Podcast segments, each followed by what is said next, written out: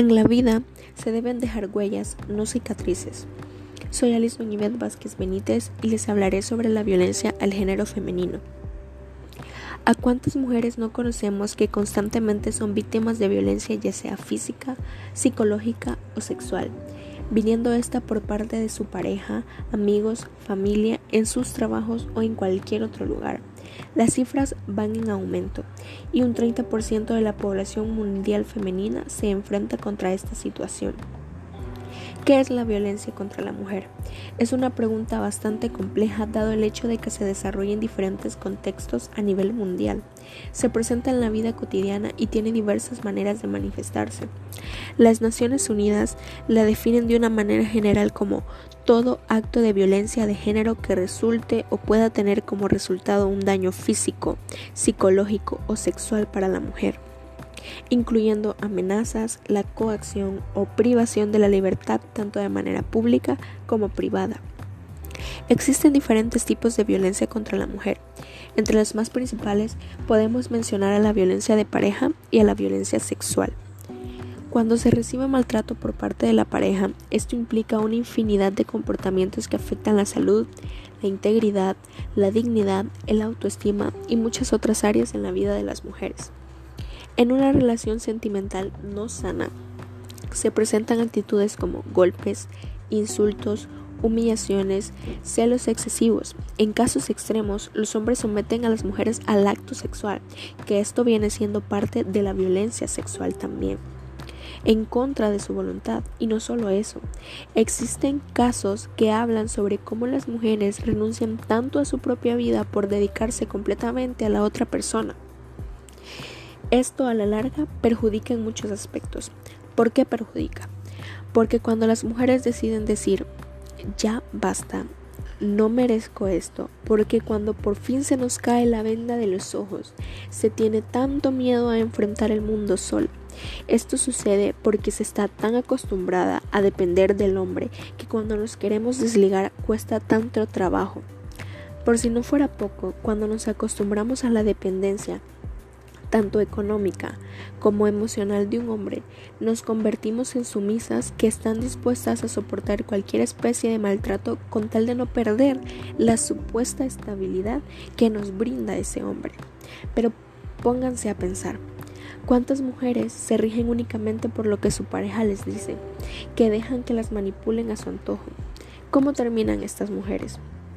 Traumadas, tomando terapia psicológica por el resto de sus vidas o con una autoestima deplorable en donde se creen completamente incapaces e insuficientes de hacer algo por sí solas.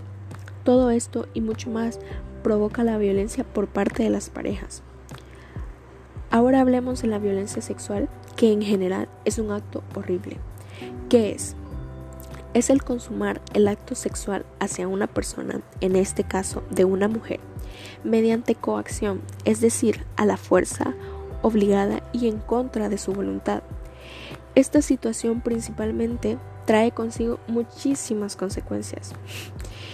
Y saben, trae tantas consecuencias y sin embargo no tiene ninguna causa, porque no hay ninguna causa que explique o justifique este acto. Simplemente es un acto horroroso que perjudica de manera irreversible a las mujeres que lastimosamente han tenido la desgracia de vivirlo. Como secuelas del acto podemos mencionar depresión, ansiedad, miedo, desconfianza, hostilidad hacia el género masculino, vergüenza y en ciertos casos hasta culpa. Pero ¿por qué tener culpa por algo que no se pide, por algo que no queríamos, por algo que nos cansamos de decir que no? Jamás las mujeres seremos las culpables de sufrir una agresión sexual. Nuestra forma de ser, de pensar, de actuar, de vestir, de relacionarnos con las personas, de divertirnos con las demás personas, jamás, jamás será una invitación para que nos falten el respeto o para que nos hagan daño. ¿Por qué es necesario darle la debida importancia al tema? La violencia contra la mujer es un problema que se viene presentando desde hace siglos, sí, siglos.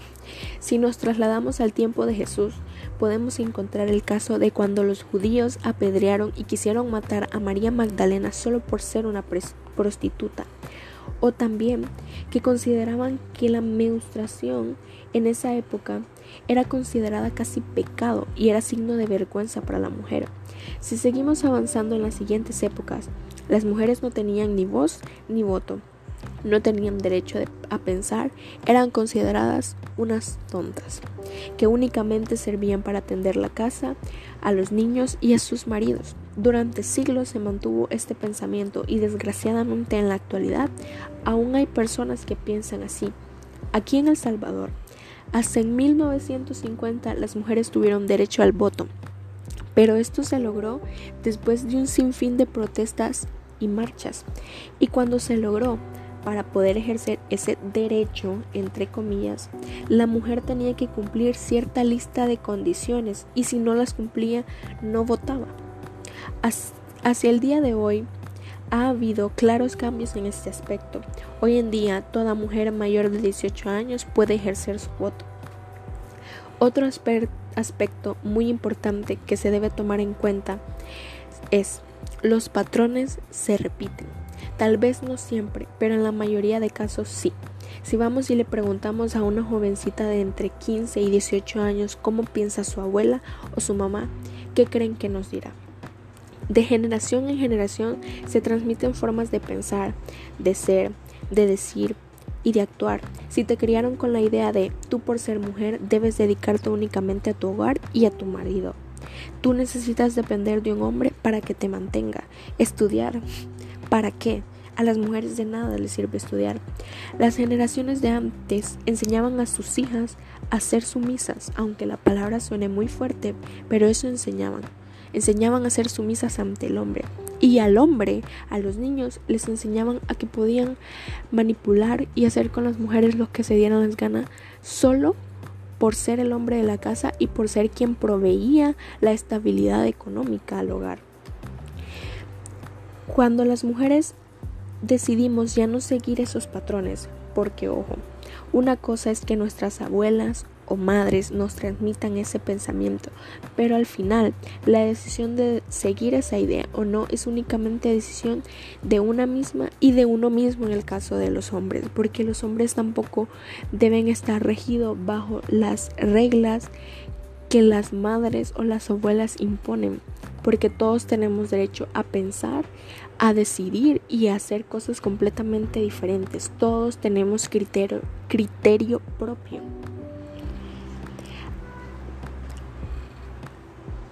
Así como hay madres y abuelas que piensan muy a la antigua, también hay quienes se van adaptando a la realidad que hoy en día vivimos, de mente y pensamiento abierto, que saben que día con día las mujeres vamos teniendo más auge, más derecho, más voz, que cada día somos más incluidas, más tomadas en cuenta más respetadas.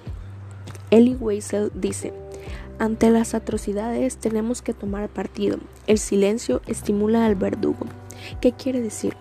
No quedarnos calladas. No tenemos por qué quedarnos calladas. Siempre hay que alzar la voz ante cualquier situación. Como mujeres hemos logrado muchísimas cosas. El adentrarse en una sociedad cerrada y machista no ha sido nada fácil. Pero aún a pesar de ello y de todos los obstáculos que se nos han presentado, hemos logrado incursionar en el mundo laboral en miles de áreas. De a poco hemos ido acabando con el machismo y con esfuerzo hemos logrado superar varios de los muchos tontos estereotipos que supuestamente nos representaban. La lucha para acabar con la violencia contra la mujer consta de un largo camino por recorrer. Es un trabajo constante, pero día con día damos un paso más. Lo más importante es no rendirse, no quedarse callada y saber que no estamos solas. Somos fuertes, somos valientes, somos capaces, somos todo eso y mucho más. Somos mujeres. Para terminar, los dejo con una frase que dijo el escritor Eduardo Galeano.